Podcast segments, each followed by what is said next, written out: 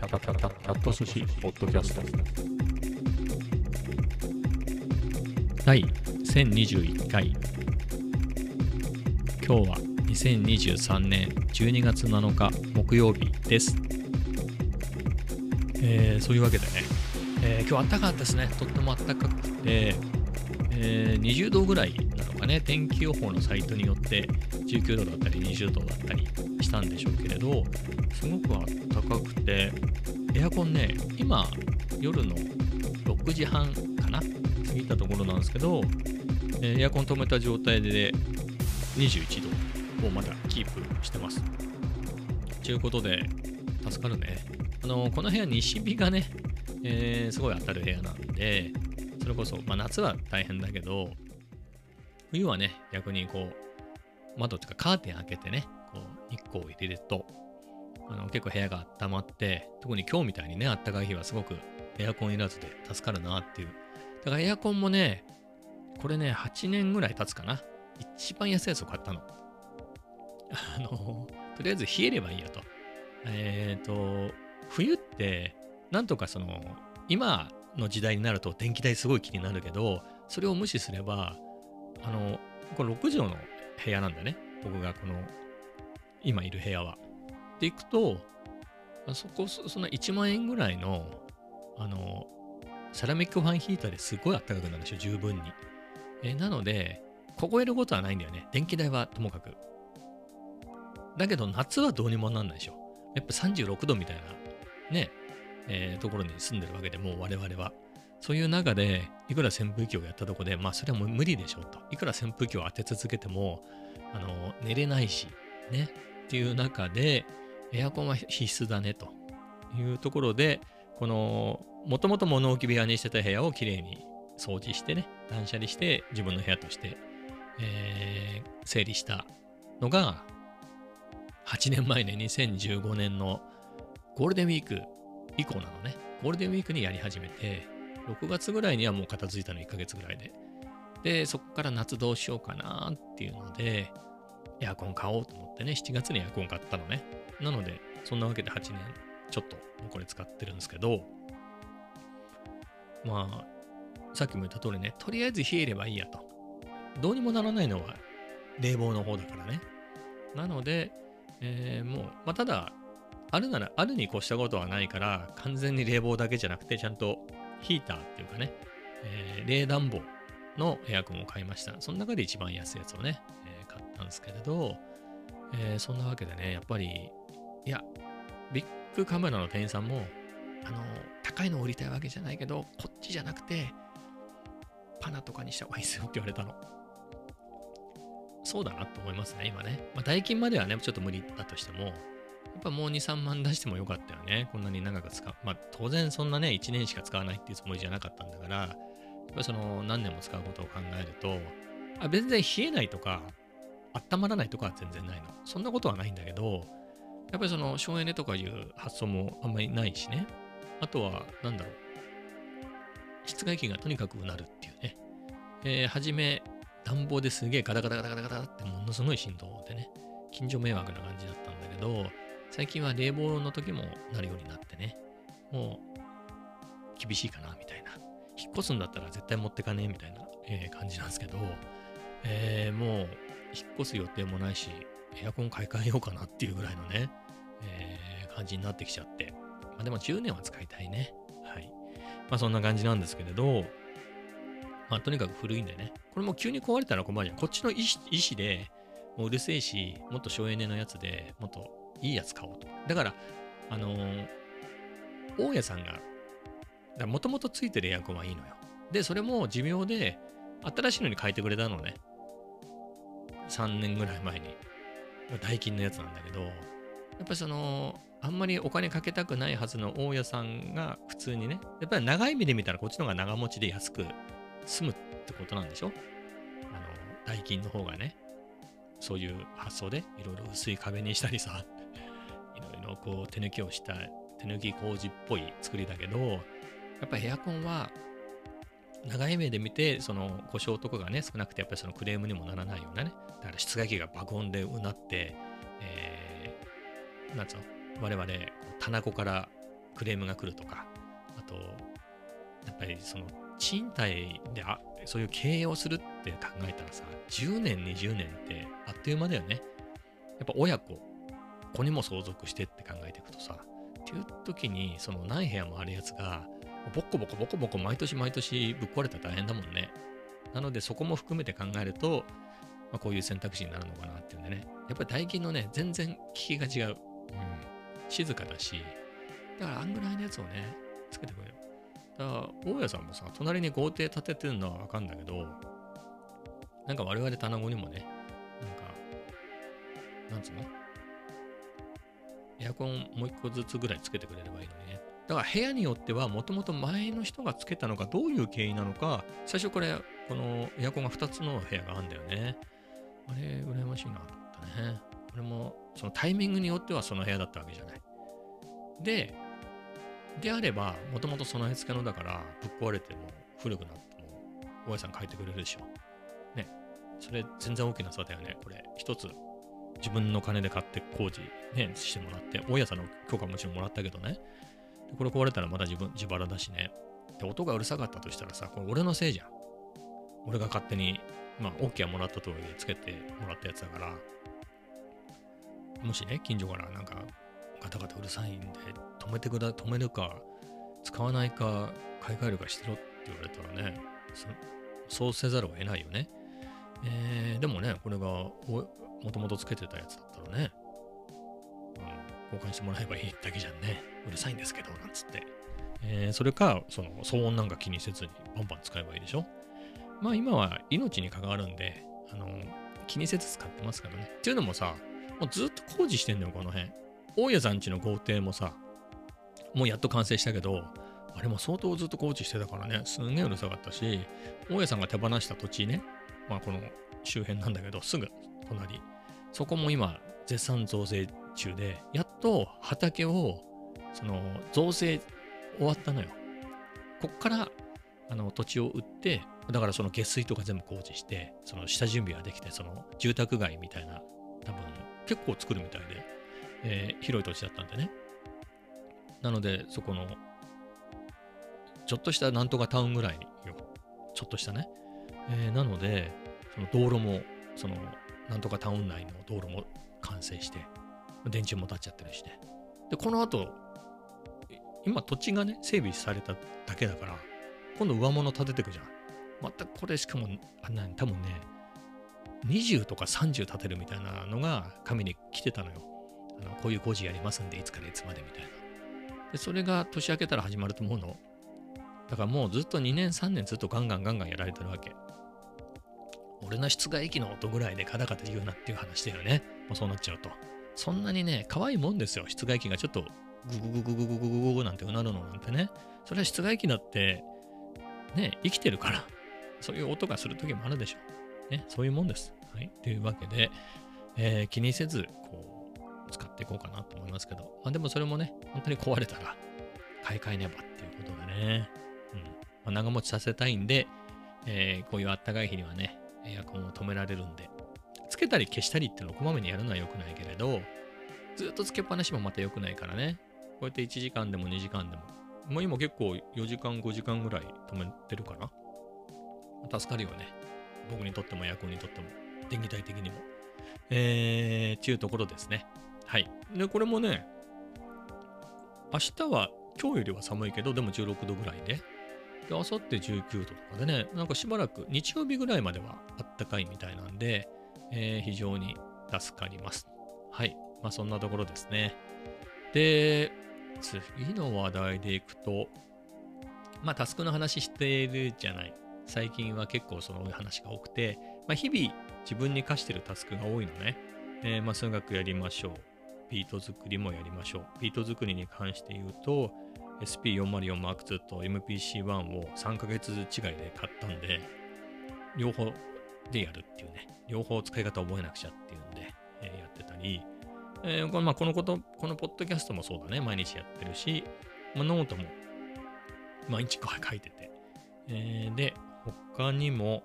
えー、なんかいろいろやってんじゃないの？あ、語学もやってるからね。えー、韓国語とスペイン語やってるんで、それは朝晩両方やるんで、そしてジムに行ったりとかね、いろいろやるし、まあ、掃除とかね、そういうのは当たり前なんで、まあ、そこまでタスクとまでは言いませんけれど、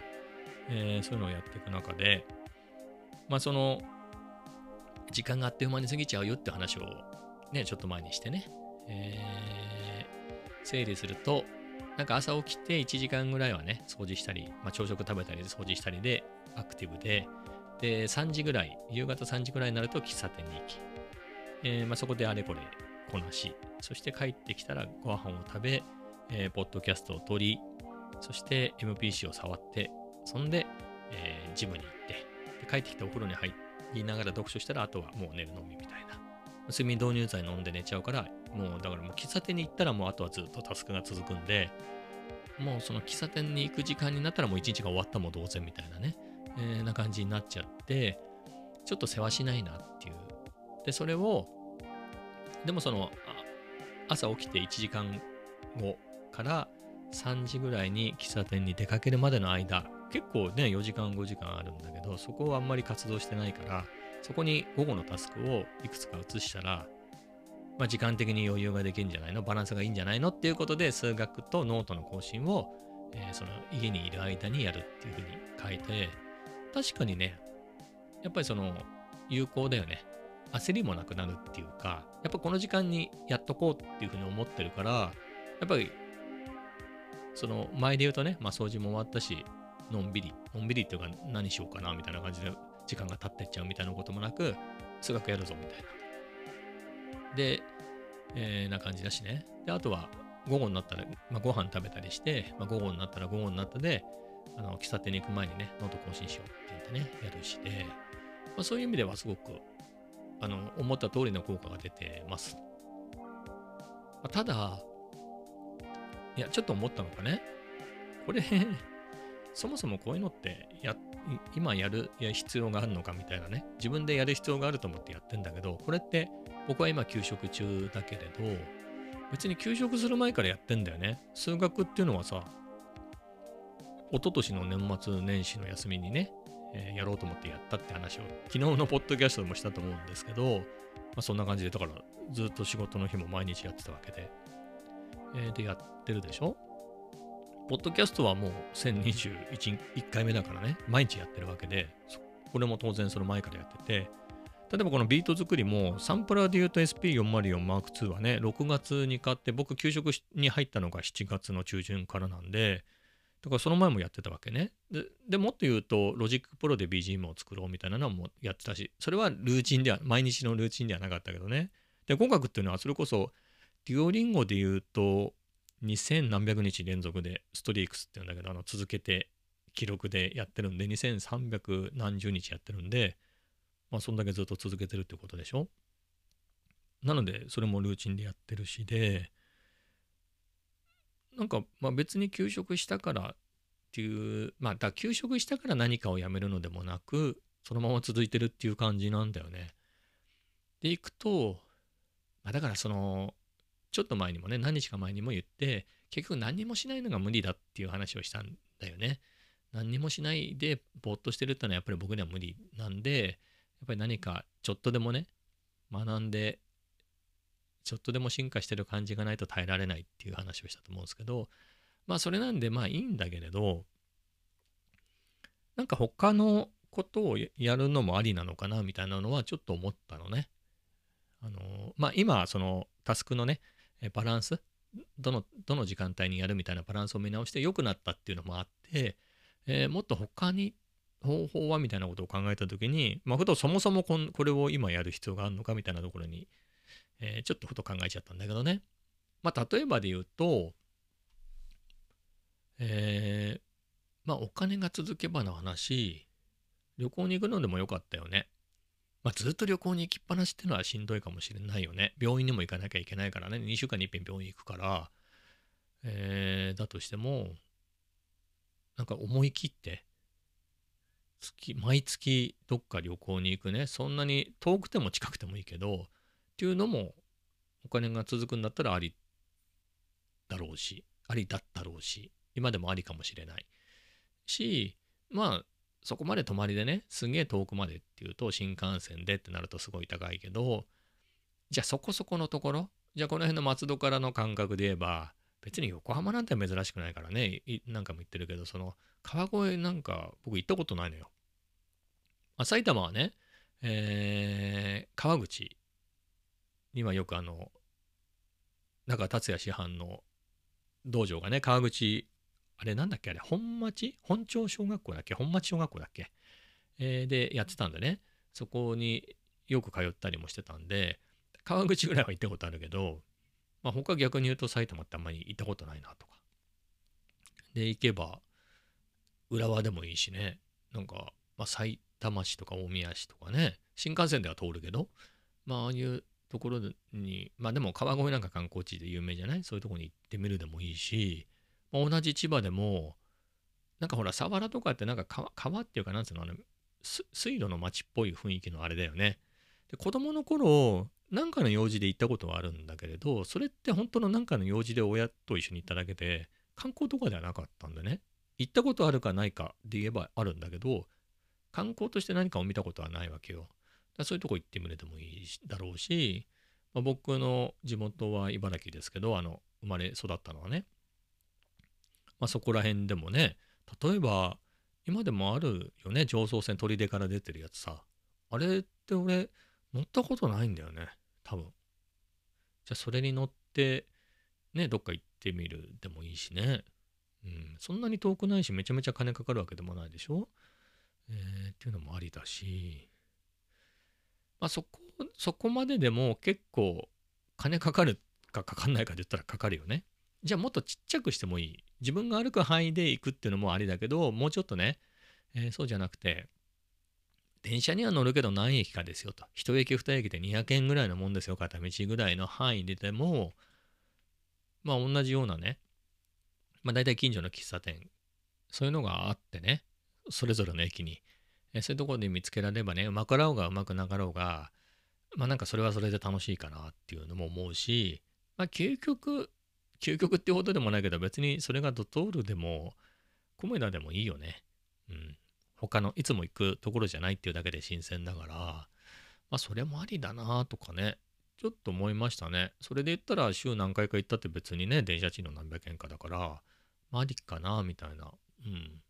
で、そうやって他のことをやるんだりするんであれば、なんか日々のタスクとのトレードオフでもいいのかなっていう。じゃあ今日ビート作りません。でもその代わりどっか行きましたとかでもいいし、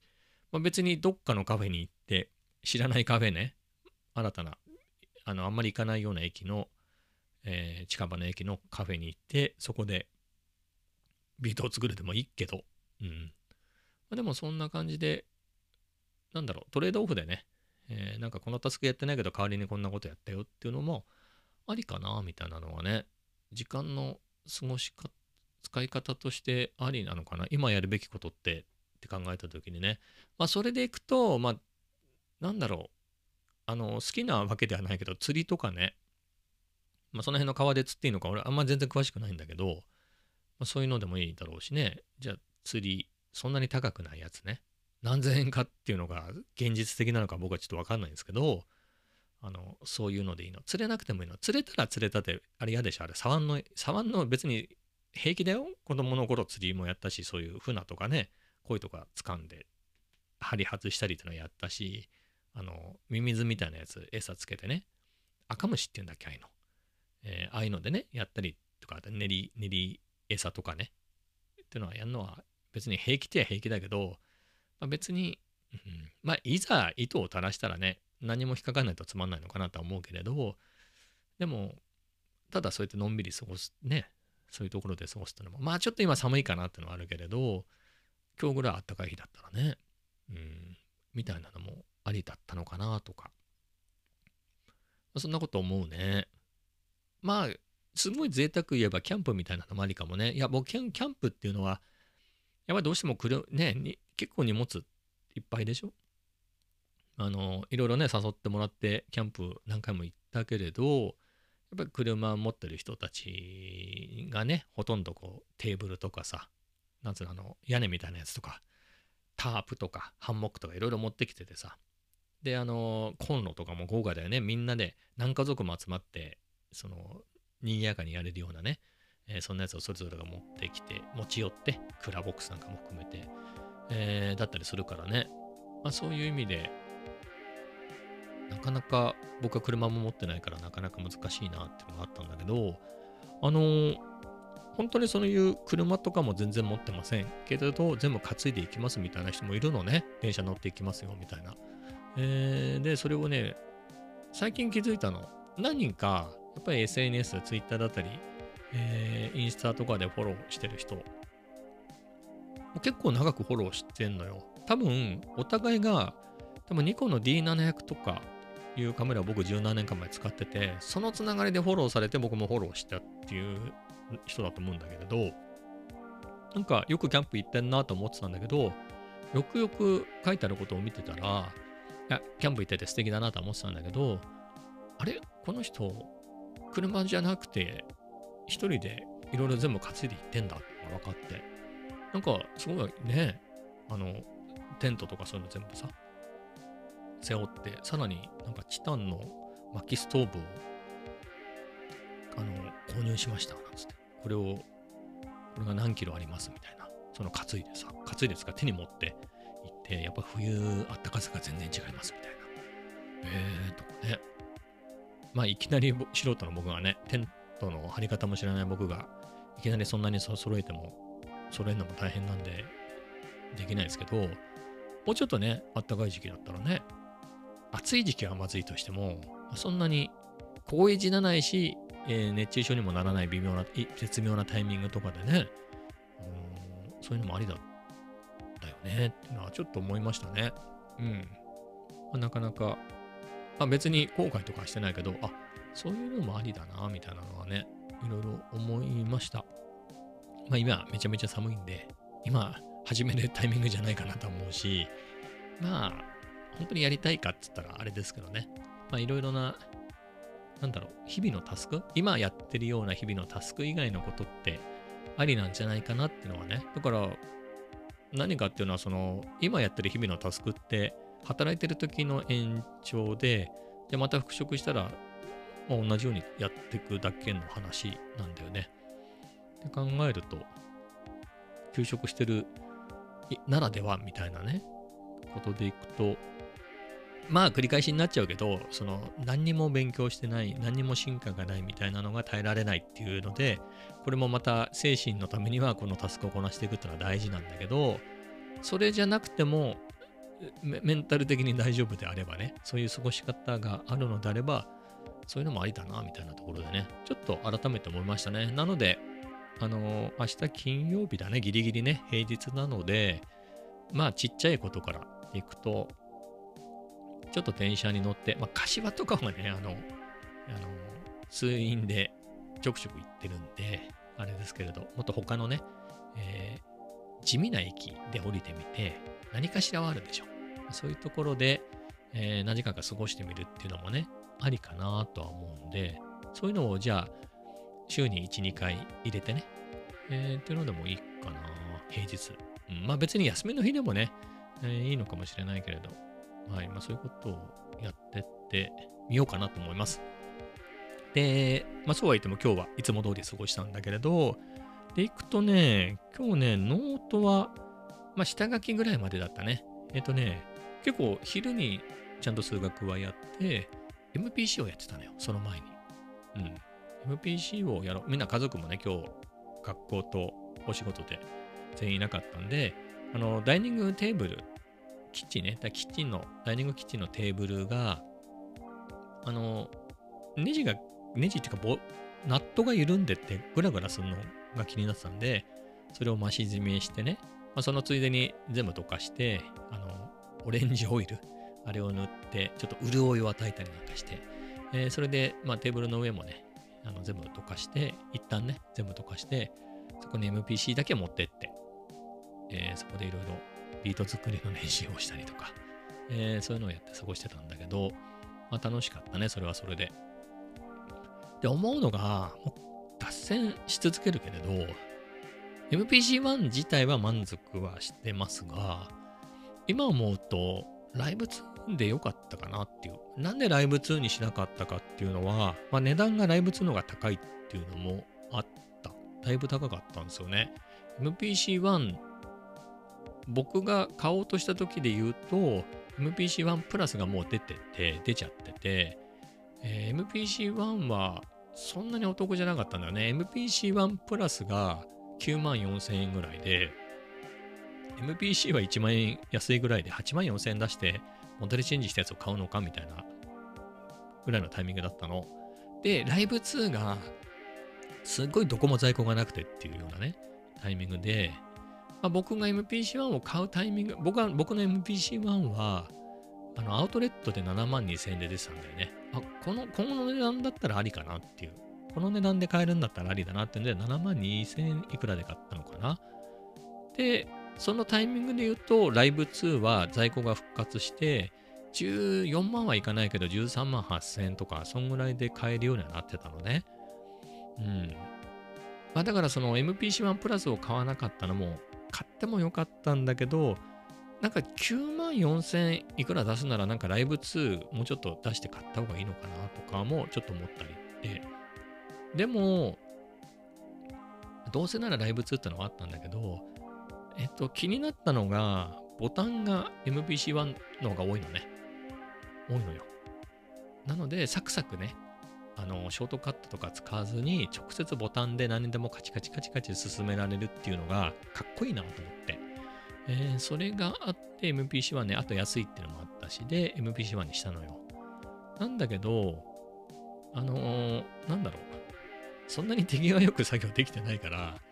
まあ、別に俺が使ってるボタンってそんなにいっぱいないから、ライブ2のボタンでも足りたんじゃないかっていう疑惑があってあとあっちバッテリー付きでしかもスピーカーが付いてんのね。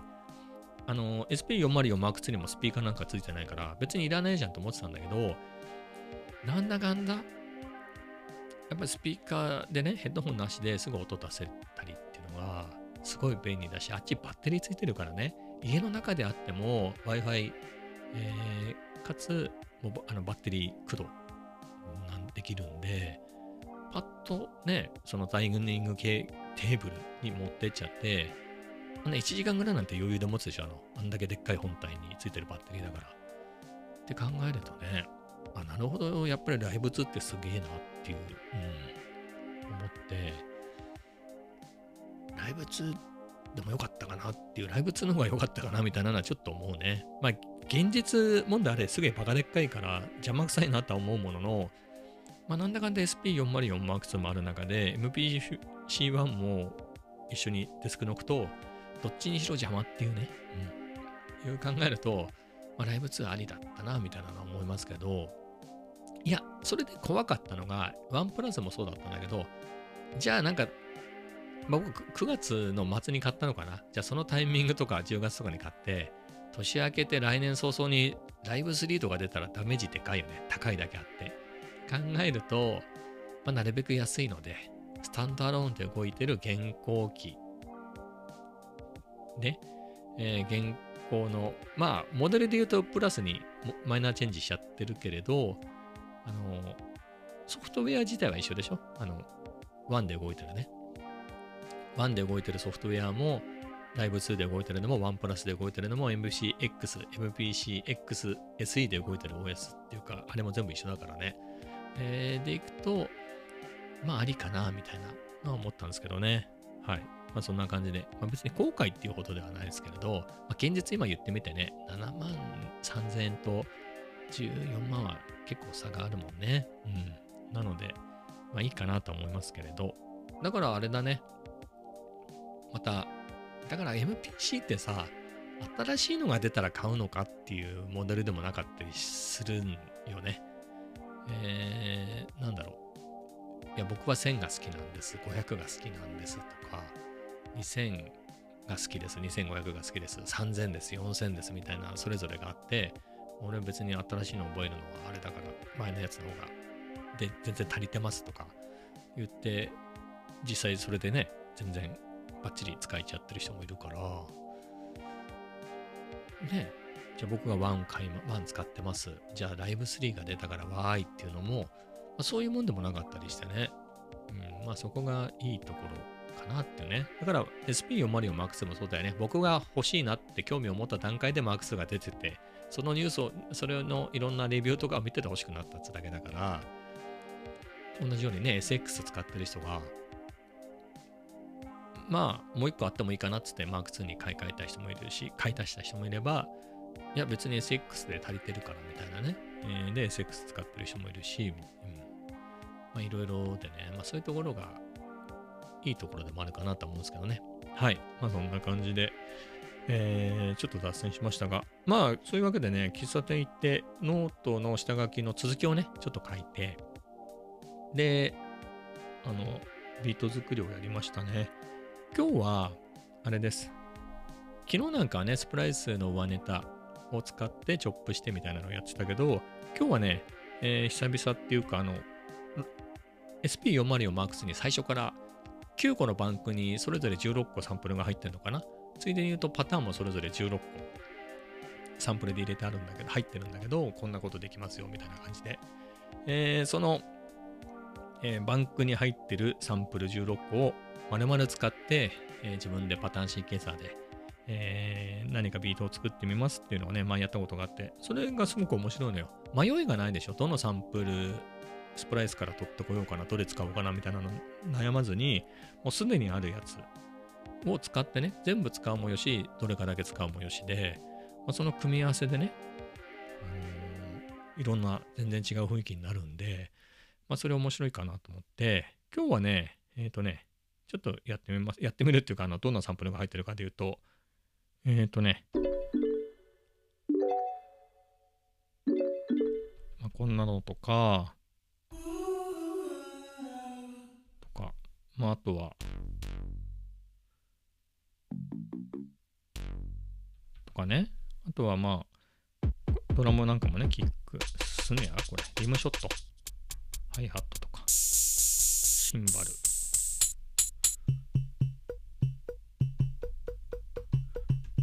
まあ、みたいなのとか、まあ、いろいろ入ってるんで、まあ、これを使って遊んでみようかなと思ってやってみました。ちょっと、えっ、ー、と、早速流します。